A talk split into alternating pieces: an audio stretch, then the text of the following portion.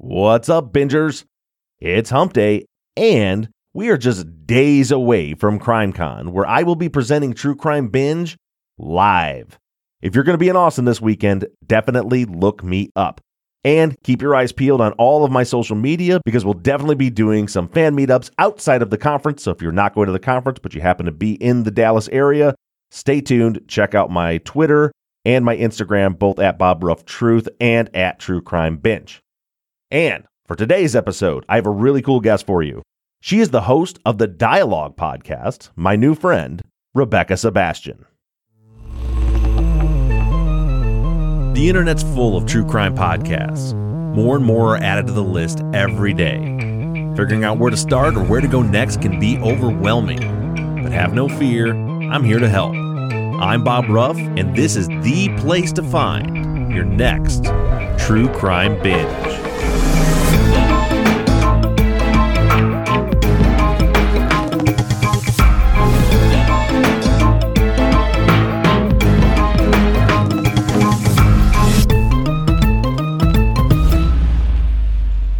Okay, as I was saying before we before we uh started recording, Took care of yet- business.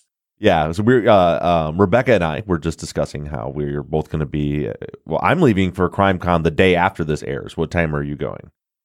So this is going to air next Wednesday. Oh, same. Yeah, I'll I'll arrive Thursday.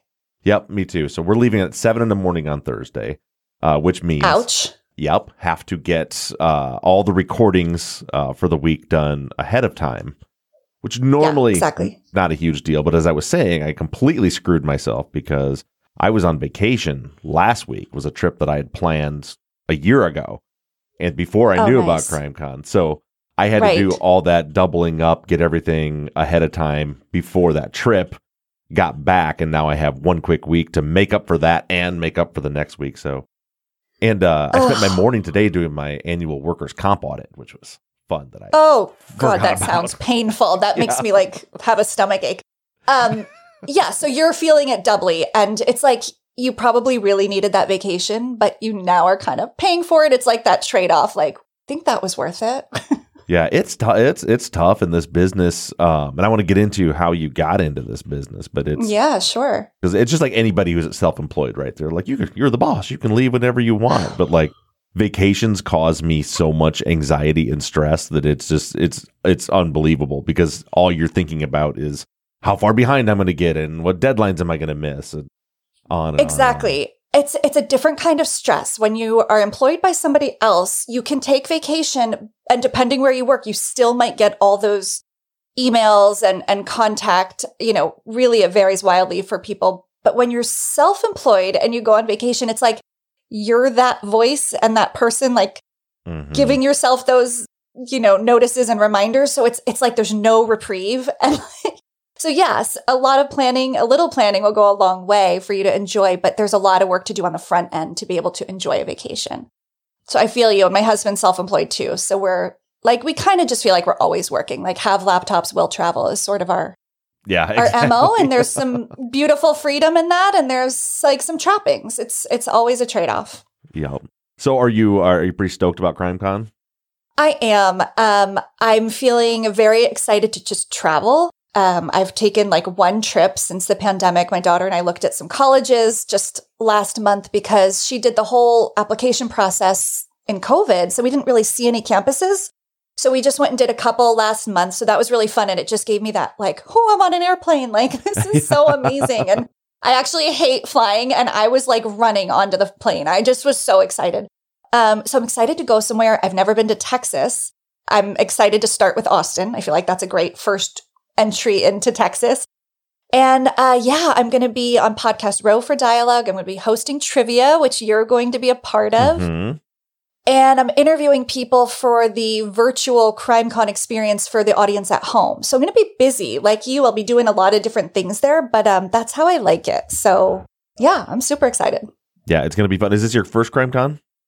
It's my second. I went two years ago to New Orleans. Gotcha. Yep, that Yeah. one was that one was a good time. I'm not a big fan of New Orleans. I'm pretty excited about Austin. I loved Nashville, loved uh, and I and I like Austin. I, I'm one of the few people that just does not. I I don't dig New Orleans at all. What is it about it?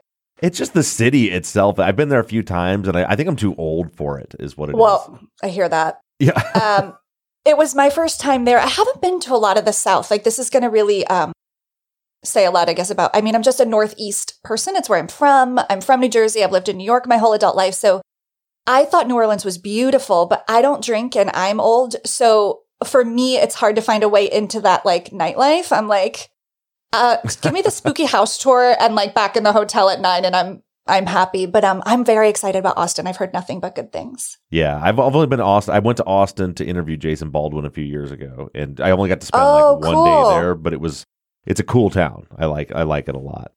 Yeah, I'm hoping to have a little time.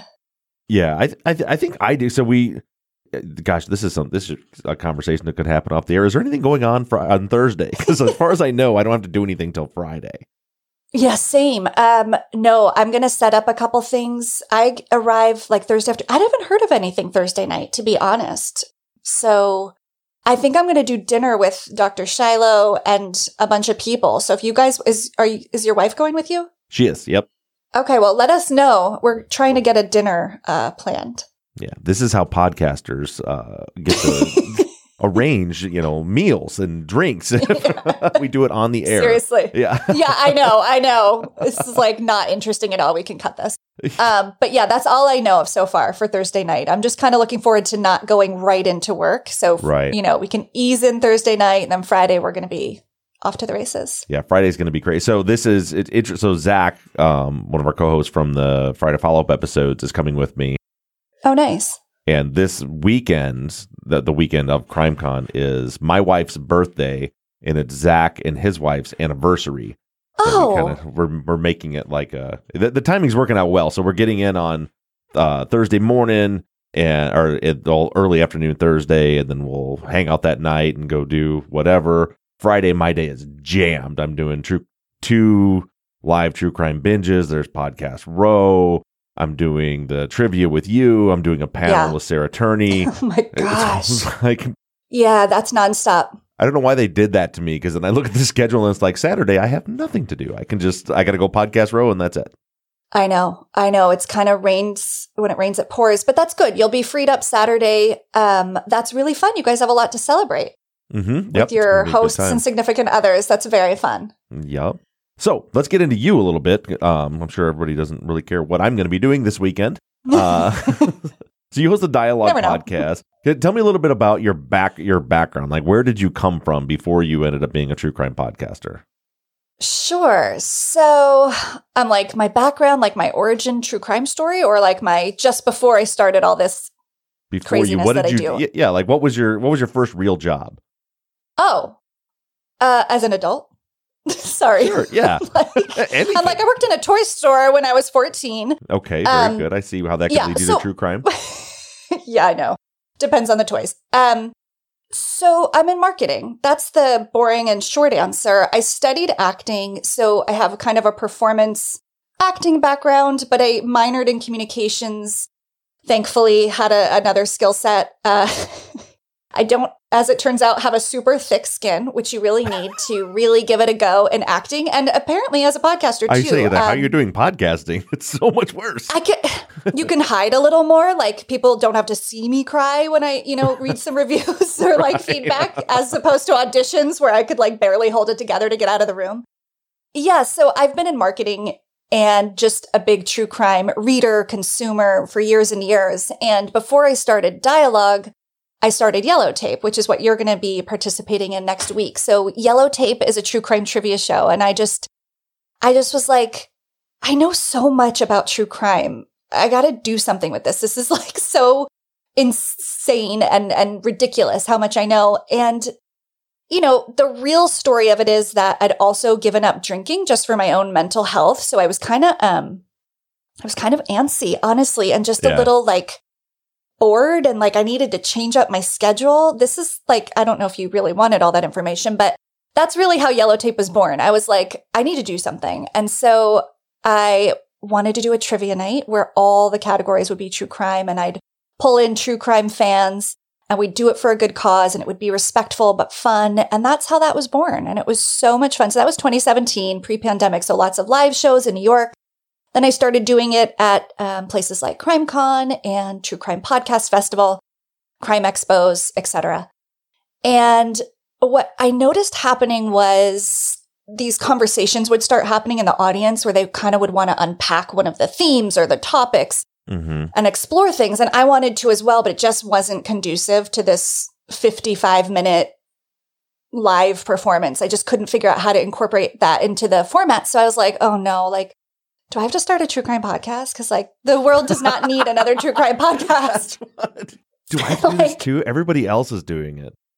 really it was 2019 it was not a felt need in the world right like you Right. started pre you know before this was so saturated but i did think you know if i'm going to do this i think it has to be a little bit different and so i thought an interview format might be the way to go and you're doing that on true crime binge hmm so I set out to do that. I thought, let me like, let me explore the conversations that this audience wants in a one-on-one format with people who know what they're talking about. Cause Lord knows, like it wasn't me. I had lots of questions and I was curious, but I don't have all the answers. So I just bring on somebody amazing who knows a lot every week.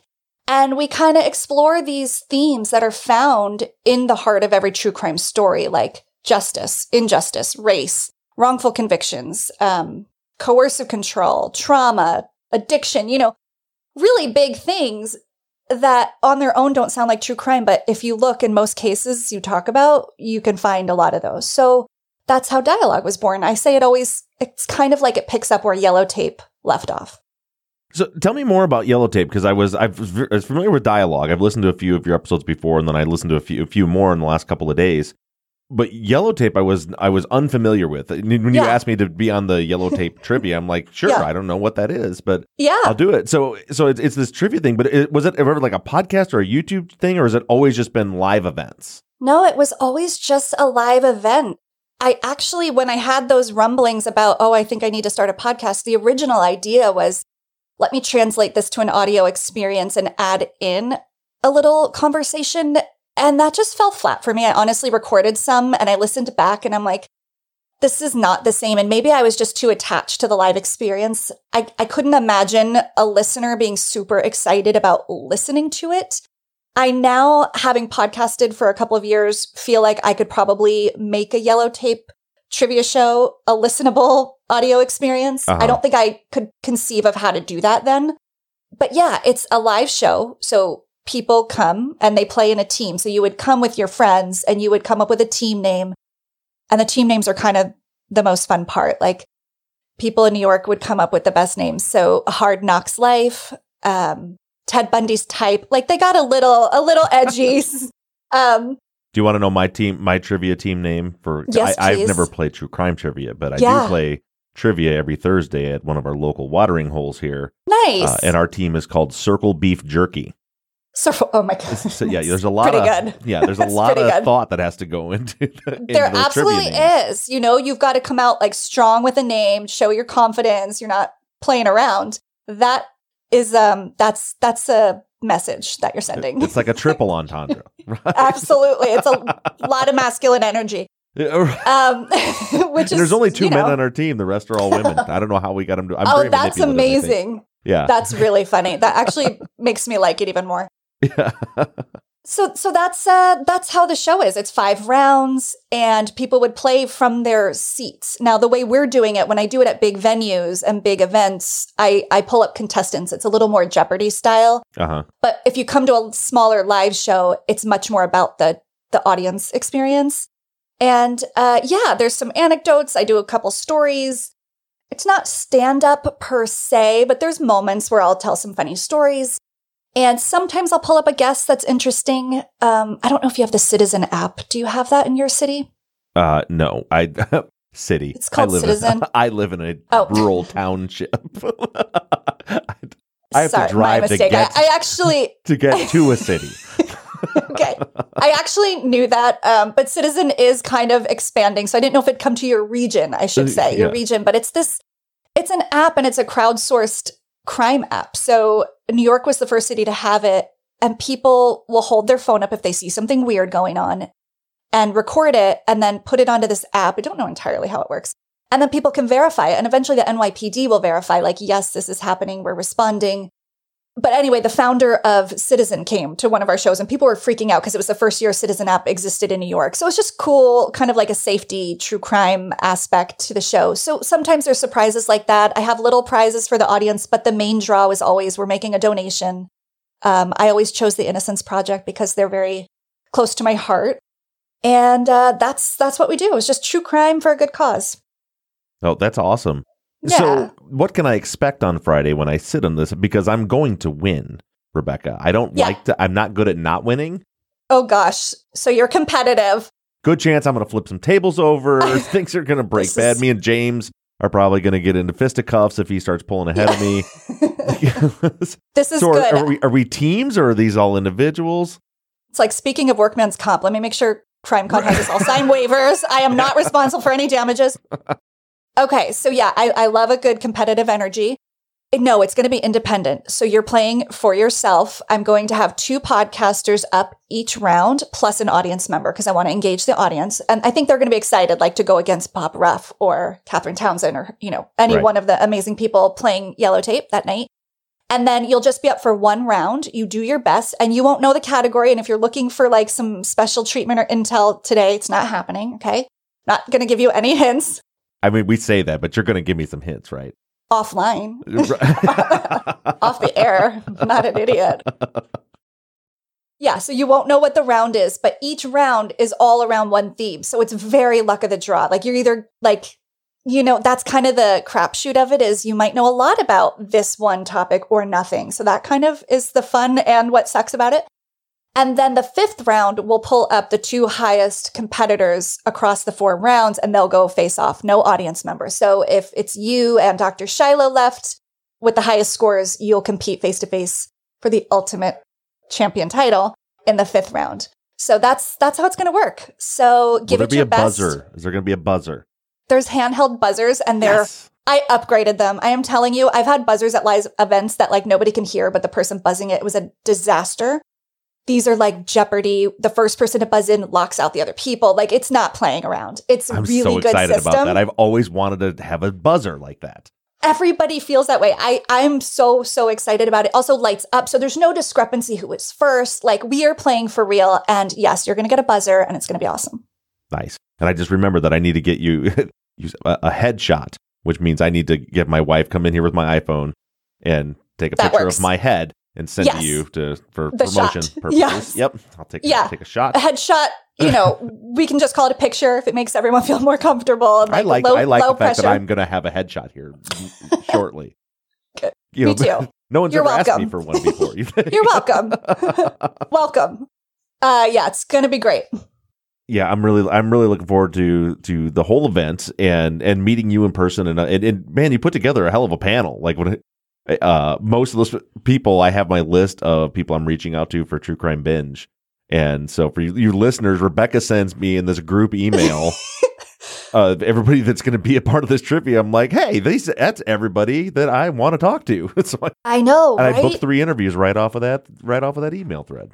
Well, again, you're welcome. Yeah. And I have to say, hosting Die-Alogue has been such that's like a big perk is just getting to know. I know you've probably experienced Right. this. You meet your heroes and you meet amazing guests who become friends, and then you get to call on them to do things like true crime trivia. So I wouldn't say the whole panel's been on Die-Alogue, but a good majority of them. And you're next, my friend, by the way. right. um so yeah it's been it's really fun i'm so excited for people who've said yes i'm very grateful and we're going to play for charity but i'm going to let the winner decide on where they want the money to go instead of choosing the innocence project for them so everyone's going to get to play for their cause so that'll shine a light on all these you know organizations that the players are passionate about and the audience can hear what those are so i'm really excited that's incredible. And like i said super excited to do it. And yeah the the, the process of i just posted yesterday which will be last week now. I had uh, jason flom was my guest last week. Oh he's amazing. Yeah. And when I, I had him on then it was even like listening back and it was just like this is the coolest thing of uh, doing true crime binge has been to like every week i sit down and meet new people that have similar interests and that were you know in in the same industry doing the same type of work and like Jason Flom's one of my heroes like getting to know those people and, and so now I had a little bit of an advantage coming into this because I started True Crime Binge 5 years into truth and justice. Right. So I, I had a, I had a little bit of juice to get some of these people to come in and talk to me. But you've managed to have some incredible guests on Die-Alogue. Like how like, how'd you pull that off? Like like you know how how do you break into a space? Because you did it, you did it so well. Broke into a space that you weren't really a part of yet. I mean, you had yellow tape, but you were not in the podcast realm. And then start loading up your show with these these uh, incredible guests. I honestly ask myself the same question like, how did I get so lucky? Uh, I would love to say it's my winsome personality. I think it's mostly naivete and, and an audacious boldness in just asking. So Mm-hmm. I got lucky with my first few guests. And then once you have those, you're like, past guests include, and I was lucky enough, Tara Newell was like number three, Right. uh, child of God cult su- survivor who'd never shared her story anywhere was number two Mm-hmm. a published author on serial killers who's turned into a great friend, Tori Telfer, was number one. So then you kind of have a little something to go on, like, and then you can say, you know, an upcoming are, and anybody who told me maybe I would include them in the list. Like, right. you know, you kind of fake it till you make it. And, you know, I'm happy to say the show has improved over, I'm getting very close to 100 episodes. I think my interviews are, are getting better as they should. I Mhm. cringe a little. I don't know how you feel. You've got more experience coming into true crime binge. Like, I listen to the older ones and I'm like, oh, that could use tightening up a lot. But I still think like the raw essence of what it was was appealing to people. It was a place to come and lift the veil a little bit on their process, talk about the genre of true crime itself. That was something that nobody else was doing. It was Right. not just case focused. It was what are we talking about when we talk about true crime? And is this okay? And this is entertainment. And how do we feel about it? And how did this start for you? What was the first dark thing you read or watched? And, Mhm. you know, I think people appreciated having a place to do that. And then not only did I have podcasters, I had experts. So for me, it's sort of like, um, almost like career day at school. You know, you get to hear what people do. I have tremendous, like you have an amazing career prior to podcasting in fire, in fire, in firework. What do you call it? In, Firefighting. firework. I actually like firework. Yeah. yeah, fire, fireworks. it's very fun. Um, you know, I love hearing people's paths. I've had Secret Service agents and polygraph experts. I mean, these aren't people you talk to every day. And yet they're so connected to true crime stories, right? So how does somebody get to the FBI? How does somebody become a polygraph expert? Uh, so for me, I think honest curiosity, most people are pretty receptive to. I have to say, I'm almost 100 episodes in. I've gotten like five, seven flat out no's. Most people say yes, or I get no response. I mean, a non response is a no, but I'm talking like a no. Most people say, yeah, sure. I mean, people like to talk about themselves too. That helps. Right. Yeah.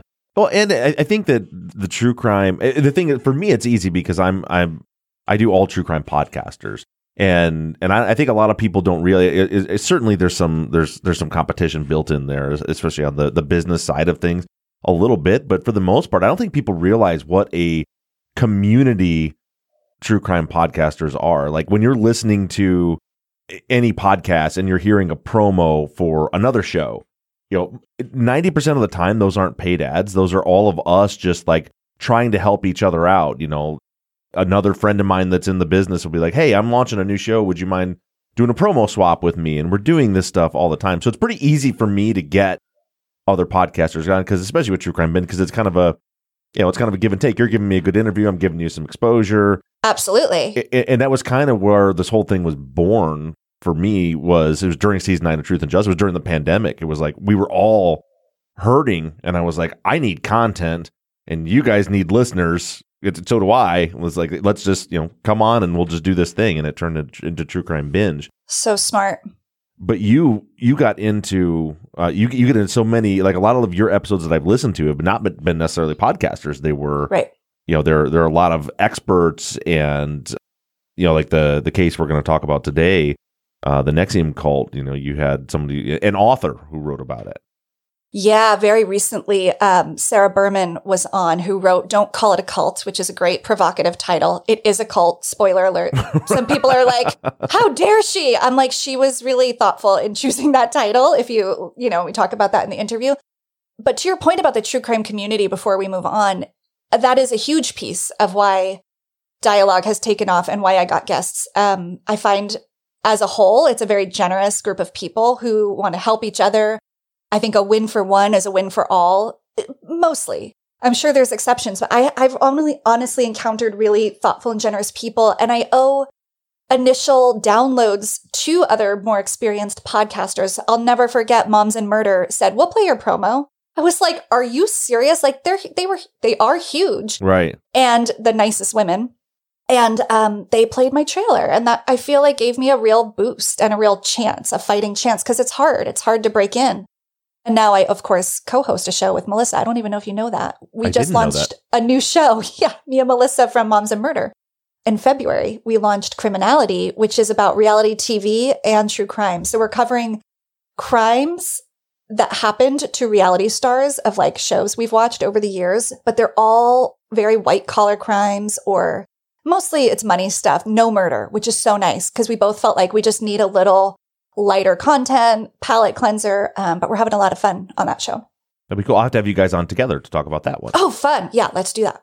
But, you know, like what you were just describing, I, I've, I've said for years, Rabia Chaudry made my career. Oh my gosh, sure. When I was when I was sitting in my, you know, uh, this story I've told a million times that I was sitting in my garden shed with the tractor with the dog shit on the tires, recording my my little podcast.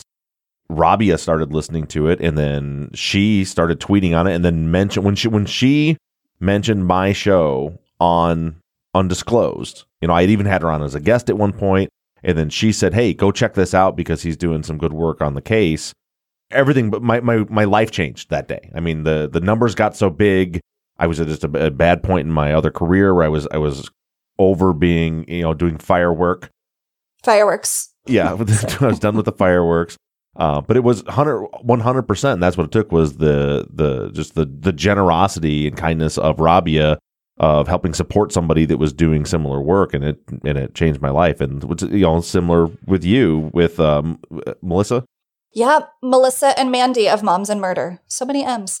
Yeah, no, it's it's true. It's amazing. And uh, Rebecca Lavoie did that for me. Uh, she was on. I mean, that was probably a year plus into podcasting, but I saw a major spike. Like I was kind of maintaining at that point, and then she was on and spoke highly of the episode and shared it. And I think Crime Writers on listeners are so voracious for Right. good new content, and her endorsement carries a lot of weight. Sure. Um, so yeah, I mean, I, I'm just humbled by the way people want to pay it forward. And so, yeah, I, I think that's a, a great way to operate in any work you do is to be generous, you know, to the people beneath you, ahead of you, next to you. It's just a good way to be a human. Yeah. It's a, it's a it's a cool space, and that's and that's why I'm really looking forward to uh, getting to CrimeCon and hanging out with everybody. Same. I know. I can't wait. So let, us go ahead and shift into. I for those of you listening, I think you're aware of this, but I let our guest every week pick a case that we're going to talk about. I've never been much into cults. I don't know much about them. Fun. I did a deep dive into Heaven's Gate Ooh. in in preparation for Jillian Pensavalle's episode when she came on. And then Jillian and I spent an hour talking about dogs. As does happen. Uh, We we spent a fair bit of time on dogs as well. Yeah, which was one of my favorite conversations ever, but we never Yep. got around to it.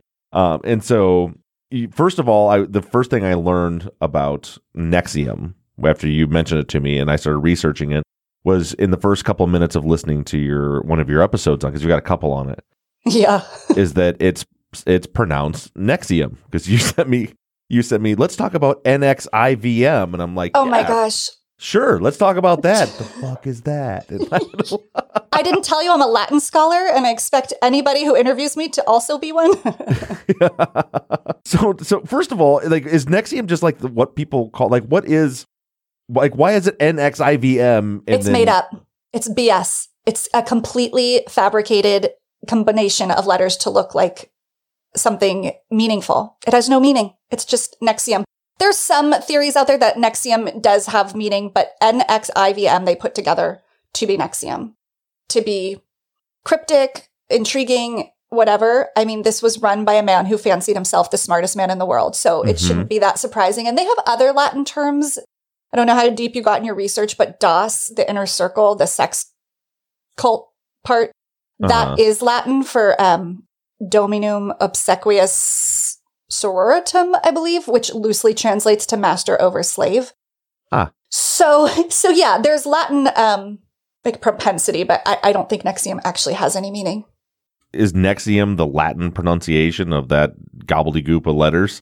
I believe so. I guess it would be. Nice. Yeah. Yeah. Not.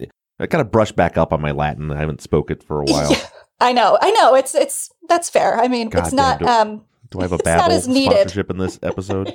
yeah, Duolingo for Latin. touch up on my Latin. in- Seriously. You know, before it was NXIVM, it was actually called Executive Success Program, which is very boring and corporate sounding and very it, that like reeks of an MLM. So I think NXIVM was sort of the rebrand. It was like if we're going to really make this be a world domination, let's let's change it and make it a little more compelling. Well, that MLM thing was kind of how they drew people into the beginning, right? They had the, these Totally. professional development seminars under the guise of it actually being an MLM. Exactly. No, it, it really is at its core a multi-level marketing company. hmm And I guess I should say most MLMs aren't cults. Uh, I feel like I should say that. um, though there's some debate over that at this point. But until the final days, most people signed up for NXIVM didn't think they were in a cult. They thought they were in a a company where you paid money to be a part of it and you learned things and you climbed the ranks and you got other people to join and you were promoted. I mean, that structure isn't designed only, you know, for nefarious purposes. So most people weren't thinking they were in a cult. So yes, they were just an, a boring MLM that got really dark because it had some really dark leadership. Yeah, so let's talk a little bit about this this this Keith Raniere. And well, and another one that caught my attention is one of his upper associates that was indicted along with him in 2018 uh, was Allison Mack, who's an actress who a lot of I mean she was in what Smallville, she was in Yeah. uh, I only know her from FX. Smallville. Oh, okay. Yeah, I never saw Wilfred, but I read that she was in that. I saw Smallville, Smallville, but she was like, well, I mean, she got indicted right along with with Raniere in in 2018. Yeah, she did. Her sentencing is actually coming up on June 30th. Uh, she's been on house arrest since her arrest. And so I'm very curious about that. It's happening actually at the federal court here in Brooklyn. So I'm really trying to get a press pass so I can get in. I don't know what the COVID restrictions are going to be, but I'm very curious what her sentence is going to be. And what's so interesting about Allison Mack, I think, is that she came in like everybody else did as a member and she had a lot of potential they saw in her, Keith and other leaders. So she quickly became a leader and ended up being one of the main recruiters to DOS, which is this secret, much smaller sect of NXIVM called DOS.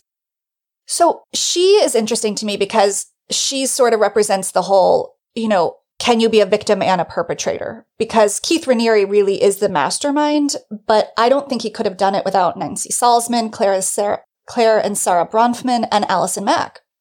So I'm always just, as an empath, like, I feel for her. I think she was completely swindled, but she was also a knowing adult who recruited women with deception. She didn't tell them that this women's inner circle was actually Keith Raniere behind the closed doors who knew everything happening, including the branding. I'm sure you got to the branding, right? Yeah, yeah. Yeah. Okay.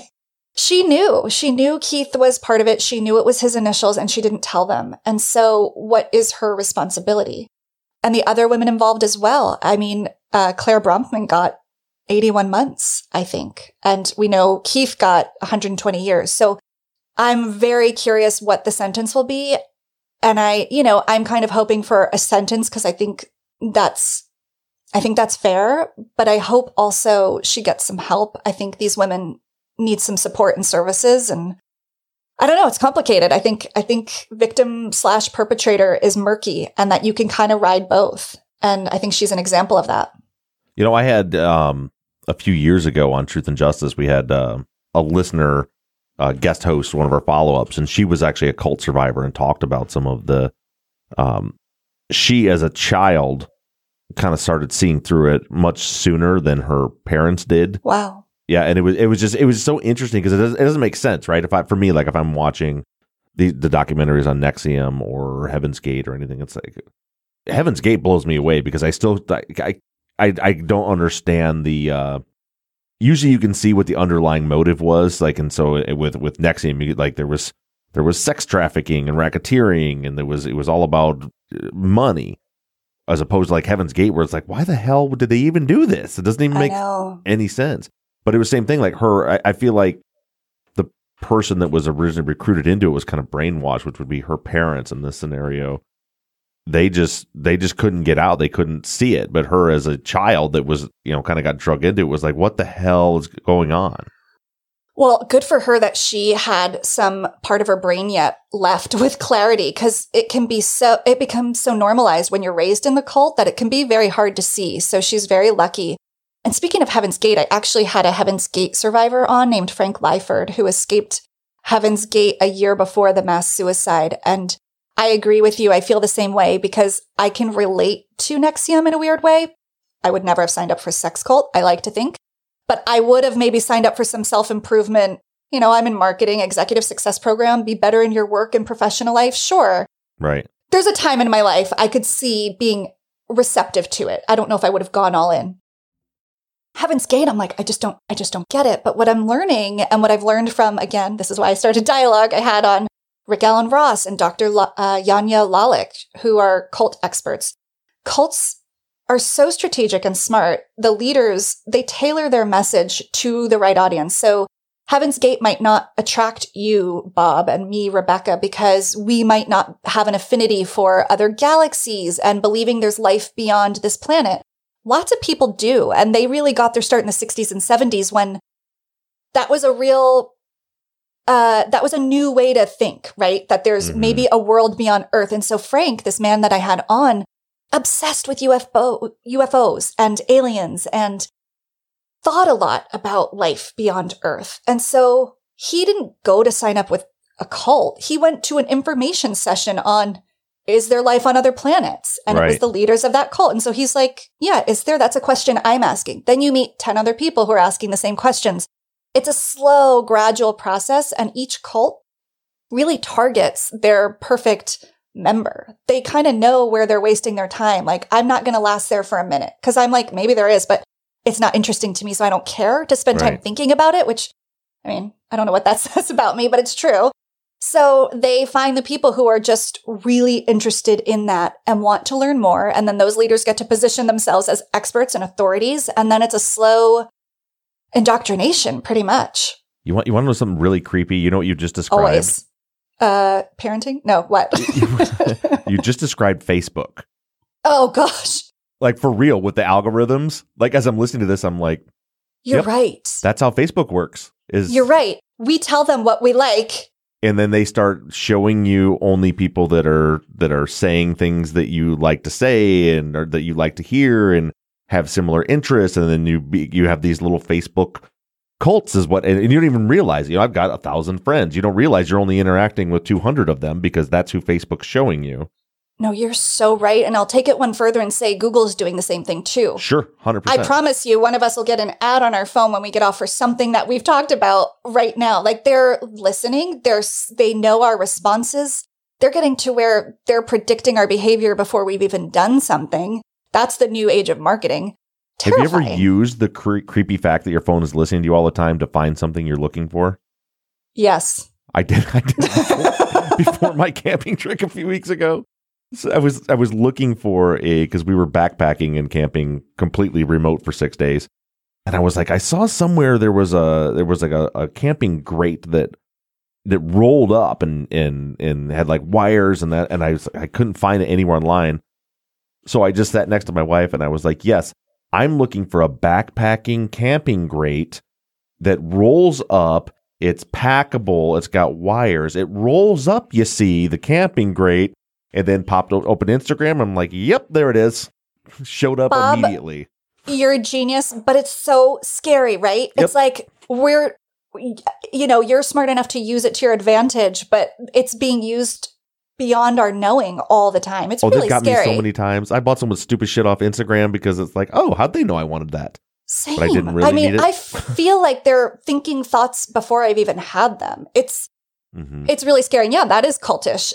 Well, I watched the the social dilemma probably too recently uh, ago, but it was uh, like as you're describing it to me, and you're like, yeah, and then you know they they weed out and get only people to sell. I'm like, holy fuck, that's exactly what Yeah. what all these algorithms do, and they don't. You know, it's not a cult, but it certainly. I mean, I've I've had you know like political discussions with like close family members who have like who have completely like gone from like reasonable in where they were at. I don't care what side of the aisle anybody's on, but Mhm. have gone like extreme crazy. Can't have a conversation with them, and then and then you finally get in a room with them and speak to them, and they're basically telling you how like anybody who doesn't think this way is an idiot. Everybody thinks this way. And it's almost like it was like you need to put your fucking phone down and go to the coffee shop and talk to a real person. Right, because they're operating in their echo chamber that Facebook and Instagram are helping to create. Yep. Right? I mean, those 200 people out of your 1,000 friends most likely are aligning with you Mhm. on most big issues, with the exception of those couple of like people that just pop up in your feed all the time that rile you up to where you can't ignore it and you have to comment. Like they're going to keep coming too to keep Right. things interesting. But like, yeah, we're all pretty much in an echo chamber of our own alignment. And I know that's a dangerous place to be. And I think that's how QAnon started, which by the way is a cult. So, you know, that's a whole other topic, but 2020 was a breeding ground for for new cults that really leveraged people being home and online and lonely. yeah, that's a lot, a lot of people with nothing to do. Nothing to do and no human connection during a Mhm. pandemic. I mean, you know, you had True Crime Binge. You got to talk to podcasters, your family. Some people had nobody, you know? Sad. You know, uh, speaking of, we, touched on at the beginning of this. I wanted to circle back to it. So you you got into this and you said that you have a very thin skin and have a hard time. So what has that been like for you? Because you know, once you jump into the space and you're on social media, everybody's got something to say, and there's always the the negativity out there. How have you handled that? It depends on the day. You know, I could talk to you today and be like, you know, everyone's entitled to their own thoughts. You can't be for everybody. And that's really where I have landed is that like you can't be all things to all people. I think if you can find an audience who appreciates what you do, understands your intention, that's really all you can ask for. And also know for yourself what's motivating you. And if as long as I feel good about that, then I feel great about what I'm putting in the world and whatever comes back at it. But some days that's a lot of nonsense. And I'm just like, I misunderstood. And I don't know if you know what the Enneagram is. It's like a personality profile, but I'm a four. I'm a very like feelings oriented person and being misunderstood is sort of my Achilles heel. Uh-huh. So I have a tendency to want to, like, I want to respond to people who say things who I feel have misunderstood my intention or my guest or the topic or the idea. And you can't. It's not a good You use of energy. Literally lose your mind trying to do that. you can lose your mind. You can you can give away your best energy. Like is this where i should be putting this time and my bandwidth? No. So i'm getting better at it but it hurts because at the very least you know this is content we're putting out to the world for free hmm uh, and so if you don't have, if you don't love it, it just feels like you can just move on with your life without saying something. I'll never really get comfortable with the idea of going out of your way to publicly share that you dislike something. And I don't mean have an issue with something that's legitimate or a concern. Sometimes things need to be called out, but when you're just like nitpicking at a host because you don't like their voice or their style or what they're talking about, it just feels not constructive or helpful. I don't know who it's serving. And so I guess the more I can stay in that space, the easier it gets. But um, it hurts. I don't know. I'm sensitive. I want everyone to like me.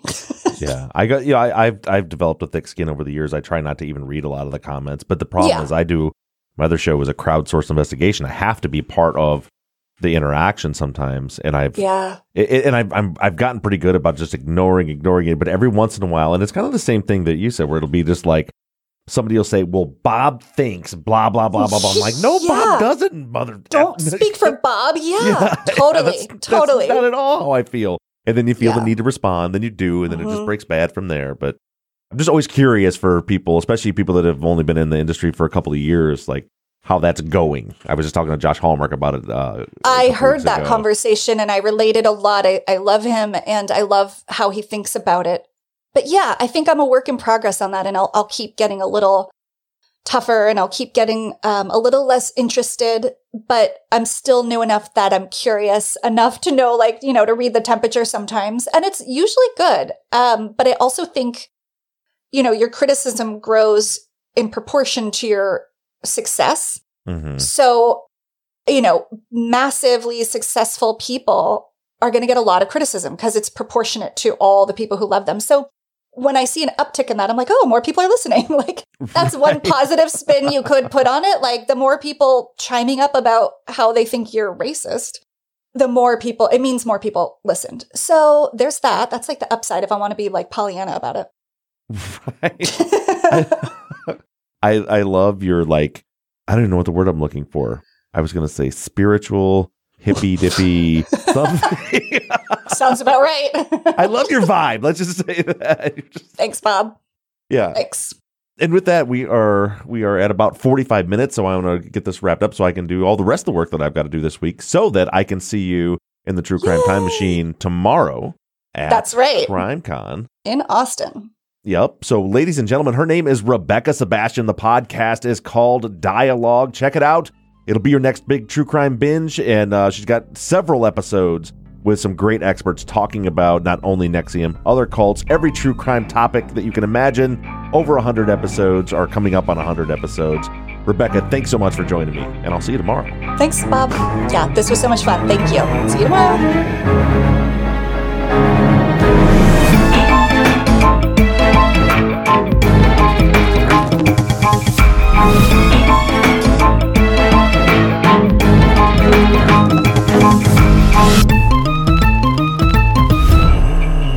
Binge is an NBI Studios production and is distributed by Audioboom. Produced and edited by Mike Bussing. Music and artwork by Shane Yoder of PutThemInASong.com.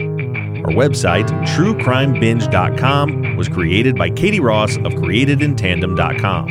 If you're a listener and would like to recommend a future guest or a podcaster that would like to request an interview, you can do so right on our website. And again, that web address is TrueCrimeBinge.com.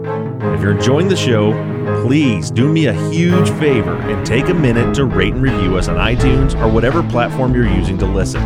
And make sure you give us a follow on social media. We can be found everywhere at True Crime Binge. Thank you so much for listening, and make sure you tune in next Wednesday morning for another podcaster, another case, and another True Crime Binge.